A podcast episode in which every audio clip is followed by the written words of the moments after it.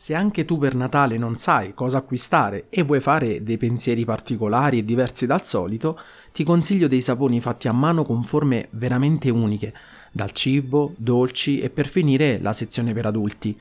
Clicca sul link che ti ho riportato sotto le info di questa puntata e dai un'occhiata. Non solo, farai un regalo unico, ma darai una mano anche a questo podcast. Grazie a tutti! All'incirca, nello stesso tempo, Crasso giunse in Aquitania, regione che, come si è visto, deve essere considerata, per estensione e per numero di abitanti, una delle tre parti della Gallia. Crasso, conscio di dover affrontare un conflitto nella regione dove, pochi anni prima, era stato ucciso il legato Valerio Preconino e sconfitto il suo esercito e da dove aveva cercato scampo il proconsole Manlio, dopo aver perduto le Salmerie, si rendeva conto di dover operare con non poca attenzione. Perciò provvide alle scorte di grano, si procurò contingenti, ausiliari e cavalleria, arruolò molti soldati valorosi, chiamati individualmente da Tolosa e Narbona, città della limitrofa provincia romana, dopodiché penetrò nella regione di Soziati. Saputo del suo arrivo, i Soziati, dopo aver radunato ingenti truppe di fanteria e la cavalleria, che costituiva il loro punto di forza, attaccarono il nostro esercito in marcia. Si scontrarono subito le due cavallerie, la loro venne messa in fuga e la nostra si lanciò all'inseguimento. Allora i nemici all'improvviso dispiegarono la fanteria, che avevano piazzato in un vallone per tendere un'imboscata. Si gettarono addosso ai nostri che si erano disuniti e riaccesero la mischia. La battaglia fu lunga e aspra. I Soziati, forti delle vittorie del passato, ritenevano che dal loro valore dipendesse la salvezza di tutta l'Aquitania. I nostri, invece, volevano mostrare di che cosa erano capaci sotto la guida di un giovane, pur senza il comandante e le altre legioni. Alla fine i nemici, fiaccati dai colpi ricevuti, si ritirarono. Crasso ne fece strage e appena giunto alla città dei Soziati la cinse d'assedio. Di fronte all'aspra resistenza dei nemici ricorse alle vine e alle torri. I Soziati tentarono prima una sortita, poi provarono a scavare fino al terrapieno e alle vinee culicoli, specialità in cui gli aquitani sono i più esperti in assoluto, perché nella loro regione si trovano molte miniere di rame e cave di pietra. Quando però si resero conto che i loro sforzi erano vanificati dalla sorveglianza dei nostri, mandano a Crasso un'ambasceria per offrire la resa. La loro richiesta viene accolta ed essi, dietro suo ordine, consegnarono le armi. Ma mentre l'attenzione dei nostri era concentrata sulla consegna delle armi, dalla parte opposta della città tentò una sortita Adiatuano, il capo supremo, insieme a 600 fedelissimi, i solduri, come li chiamano i Galli. La condizione dei solduri è la seguente: fruiscono di tutti gli agi dell'esistenza insieme alle persone alla cui amicizia si sono votati, ma se quest'ultime periscono in modo violento, essi devono affrontare lo stesso destino oppure suicidarsi. Finora, a memoria d'uomo, non risulta che nessuno si sia rifiutato di morire dopo che era stata uccisa la persona a cui si era votato. Adiatuano, dunque, tentò una sortita con i solduri, ma dalla zona fortificata dove si era diretto si levarono grida e i nostri corsero alle armi. La lotta fu accanita, alla fine Adiatuano viene ricacciato dalla città e tuttavia ottenne da Crasso la resa alle stesse condizioni degli altri. Ricevute armi e ostaggi, Crasso partì per la regione dei Vocati e dei Taurusati. Allora i barbari, molto scossi per aver saputo che una città ben fornita di difese naturali e fortificazioni era caduta nei pochi giorni successivi all'arrivo dei Romani, iniziarono a mandare ambascerie in tutte le direzioni, a stringere leghe, a scambiarsi ostaggi, a mobilitare truppe. Emissari vengono inviati anche ai popoli della Spagna citeriore, al confine con l'Aquitania. Da lì giungono rinforzi e comandanti. Grazie al loro arrivo riescono a intraprendere le operazioni di guerra con molta autorità e molte truppe. Come capi poi scelgono gli ufficiali che erano stati sempre al fianco di Quinto Sertorio, dotati, si riteneva, di grande esperienza militare. Costoro, secondo la tecnica dei Romani, incominciano a occupare i punti chiave, a fortificare l'accampamento, a tagliare i rifornimenti ai nostri.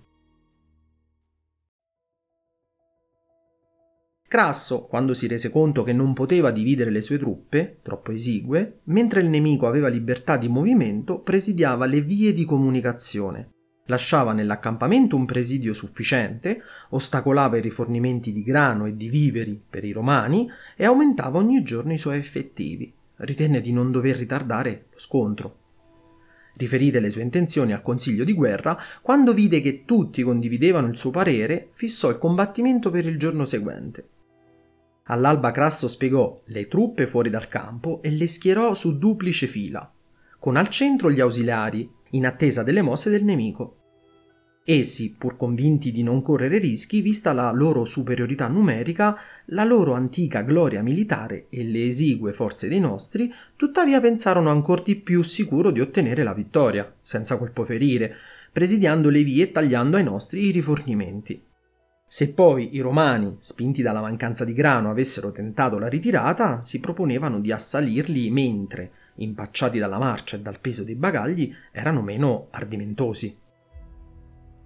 Tale fu il loro piano, perciò non si mossero quando i capi romani portarono le truppe fuori dall'accampamento. Avendo preso atto della situazione, Crasso, visto che la tattica di attesa dei nemici, scambiata per timore, aveva reso i nostri soldati più animosi, tutti gridavano che non bisognava perdere altro tempo e che si doveva marciare sul campo avversario, esortò i suoi tra il fervore generale e puntò sui nemici. I nostri, parte riempendo i fossati, parte lanciando un nugolo di frecce, costrinsero i difensori ad abbandonare il vallo e le fortificazioni. Pure gli ausiliari, sul cui apporto Crasso non faceva troppo affidamento, rifornendo i soldati di pietre e frecce e portando zolle per elevare un terrapieno, davano l'effettiva impressione di combattere. Ma anche il nemico lottava con tenacia e coraggio e i dardi, scagliati dall'alto, non andavano a vuoto. A quel punto i cavalieri, che avevano fatto il giro del campo nemico, riferirono a Crasso che la porta decumana non era altrettanto ben difesa ed era facile penetrarvi. Crasso così, esortati i capi della cavalleria a spronare i loro con la promessa di grandi ricompense, espose il suo piano. Costoro, secondo gli ordini, portarono fuori dal campo le corti che lo presidiavano, fresche e riposate, compirono una lunga deviazione per non essere visti dall'accampamento nemico e, mentre gli occhi e gli animi di tutti erano intenti alla battaglia, raggiunsero rapidamente le fortificazioni di cui si è parlato, le abbatterono e penetrarono nell'accampamento prima che i nemici potessero scorgerli o capire che cosa stesse accadendo. E quando i nostri sentirono levarsi da lì clamori, ripresero forza, come spesso succede quando si spera di vincere, e iniziarono ad attaccare con maggior vigore. I nemici, circondati da tutti i lati e persa ogni speranza, cercarono di gettarsi giù dalle fortificazioni e di darsi alla fuga. La nostra cavalleria li inseguì nei campi pianeggianti e privi di vegetazione. Di 50.000 nemici, tali erano stimate le forze provenienti dall'Aquitania e dai Cantabri, appena un quarto si mise in salvo. I nostri cavalieri rientrarono all'accampamento a notte fonda. L'eco della battaglia spinse ad arrendersi e a consegnare spontaneamente ostaggi a Crasso la maggior parte dei popoli dell'Aquitania. Tra di essi ricordiamo i Tarbelli, i Bigerrioni, i Ptiani, i Vocati, Taurusati, Elusati, Gati, Ausci, Garunni, Sibuzati e Cocosati. Poche genti e le più lontane, confidando nella stagione, l'inverno si stava avvicinando, trascurarono di farlo. Quasi contemporaneamente Cesare, sebbene l'estate stesse ormai per finire, condusse l'esercito nei territori dei Morini e dei Minapi. Era convinto di poter concludere rapidamente le operazioni contro di essi, gli unici due popoli che, in tutta la Gallia ormai pacificata, ancora erano in armi e non gli avevano mai mandato ambascerie per chiedere pace. I nemici adottarono una tattica ben diversa rispetto agli altri Galli. Avevano visto che in campo aperto nazioni molto potenti erano state respinte e battute dai Romani. Perciò, visto che nei loro territori si trovavano selve e paludi a non finire, vi si radurarono con tutti i loro averi. Cesare giunse sul limitare di quei boschi e cominciò a fortificare il campo senza che si scorgesse l'ombra del nemico. Di colpo, mentre i nostri, sparpagliati, erano intenti ai lavori, i nemici sbucarono da ogni anfratto della foresta e li assalirono. I romani presero rapidamente le armi e li respinsero nelle boscaglie, uccidendone molti. Ma, protratto eccessivamente l'inseguimento, finirono in luoghi più intrigati e subirono perdite di lieve entità. Nei giorni seguenti Cesare decise di disboscare la zona e, per impedire al nemico di attaccare ai fianchi nostri, inermi e mentre non se l'aspettavano, dette ordine di ammassare dinanzi al nemico tutto il legname tagliato e di disporlo come un vallo su entrambi i lati. In pochi giorni, con velocità incredibile, era già stato aperto un grande varco. I nostri tenevano ormai in pugno il bestiame e i primi bagagli dei nemici, che si ritiravano sempre più nel cuore della foresta, quando scoppiarono temporali così violenti da costringere a sospendere i lavori, e le piogge ininterrotte ci impedirono di tenere più a lungo i soldati sotto le tende. Così, devastati tutti i campi, incendiati i villaggi e le case isolate, Cesare ritirò l'esercito e lo acquartierò per l'inverno nella regione degli Aulerci, dei Lexovi e degli altri popoli che di recente gli avevano mosso guerra. L'inverno successivo, nell'anno di un consolato di Pompeo e Crasso, gli Usipeti e pure i Tenteri, popoli germanici, con gran numero di uomini, oltrepassarono il Reno, non lontano dal mare di cui il fiume sfocia. Motivo della loro migrazione fu che, tormentati per molti anni dagli attacchi degli Svevi, si trovavano in difficoltà e non potevano coltivare i loro campi. Gli Svevi, tra tutti i Germani, sono il popolo più numeroso ed agguerrito in assoluto. Si dice che siano formati da 100 tribù. Ognuna fornisce annualmente 1000 soldati che vengono portati a combattere fuori dai loro territori contro i popoli vicini. Chi è rimasto a casa provvede a mantenere sé e gli altri. L'anno seguente si avvicendano, questi ultimi vanno a combattere, i primi rimangono in patria. Così non tralasciano né l'agricoltura né la teoria e la pratica delle armi. E non hanno terreni privati o divisi, nessuno può rimanere più di un anno nello stesso luogo per praticare l'agricoltura. Si nutrono poco di frumento, vivono soprattutto di latte e carne ovina, praticano molto la caccia.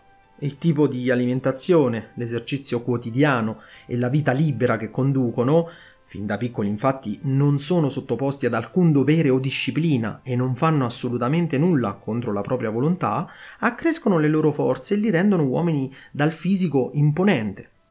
Sono abituati a lavarsi nei fiumi e a portare come vestito, in quelle regioni freddissime, solo delle pelli che, piccole come sono, lasciano scoperta gran parte del corpo. Concedono libero accesso ai mercanti, più per aver modo di vendere il loro bottino di guerra che per desiderio di comprare prodotti di importazione. Anzi, i Germani non fanno uso di puledri importati, al contrario dei Galli che per essi hanno una vera passione e li acquistano a caro prezzo. Ma sfruttano i cavalli della loro regione, piccoli e sgraziati, rendendoli con l'esercizio quotidiano robustissimi animali da fatica. Durante gli scontri di cavalleria spesso smontano da cavallo e combattono a piedi. Hanno addestrato a rimanere sul posto i cavalli, presso i quali rapidamente riparano, se necessario, secondo il loro modo di vedere. Non c'è niente di più vergognoso o inerte che usare la sella. Così, per quanto pochi siano, osano attaccare qualsiasi gruppo di cavalieri che montino su sella, non importa quanto numeroso. Non permettono assolutamente l'importazione del vino perché ritengono che indebolisca la capacità di sopportare la fatica e che infiacchisca gli animi. Reputano vanto principale per la propria nazione che le regioni di confine, per il tratto più ampio possibile, siano disabitate. È segno che moltissimi popoli non sono in grado di resistere alla loro forza militare. A tal proposito corre voce che, in una zona di confine degli Svevi, le campagne siano spopolate per 600 miglia. Un'altra parte del loro territorio confina con gli Ubi, popolo un tempo numeroso e fiorente per quanto possano esserlo i Germani. Gli Ubi sono ancora un po' più civili rispetto alle altre genti della loro razza, perché vivendo lungo il Reno sono visitati di frequente dai mercanti e, per ragioni di vicinanza, hanno assorbito i costumi dei Galli. Gli Svevi li avevano affrontati spesso in guerra, ma non erano riusciti a scacciarli dalla loro terra per via del loro numero e della loro importanza. Tuttavia li avevano costretti a versare dei tributi, rendendoli molto meno potenti e forti.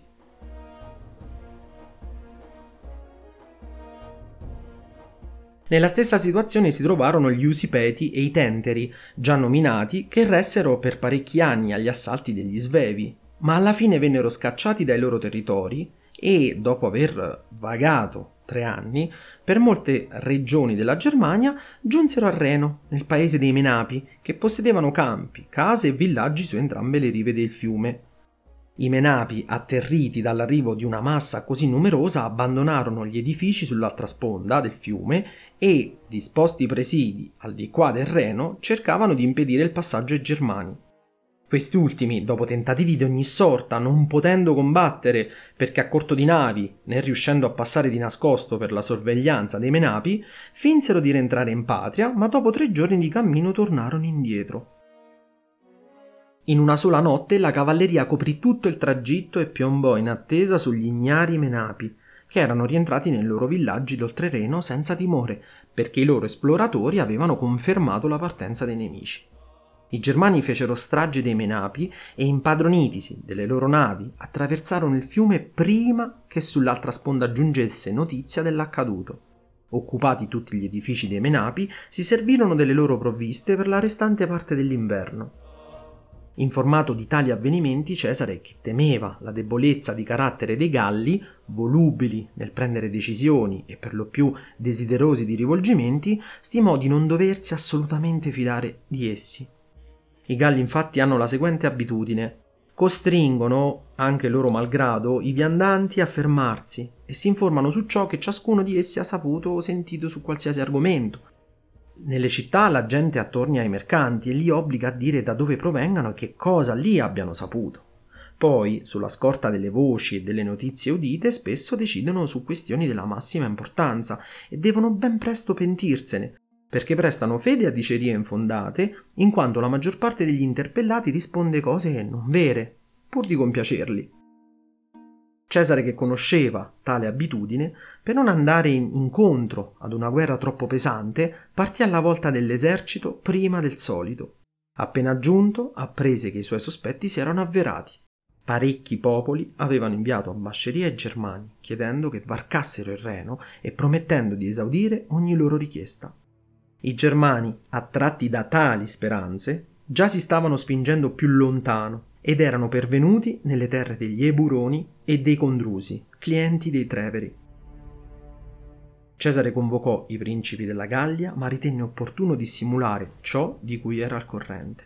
Li blandì, li rassicurò, chiese i contingenti di cavalleria e prese la risoluzione di muovere guerra ai Germani.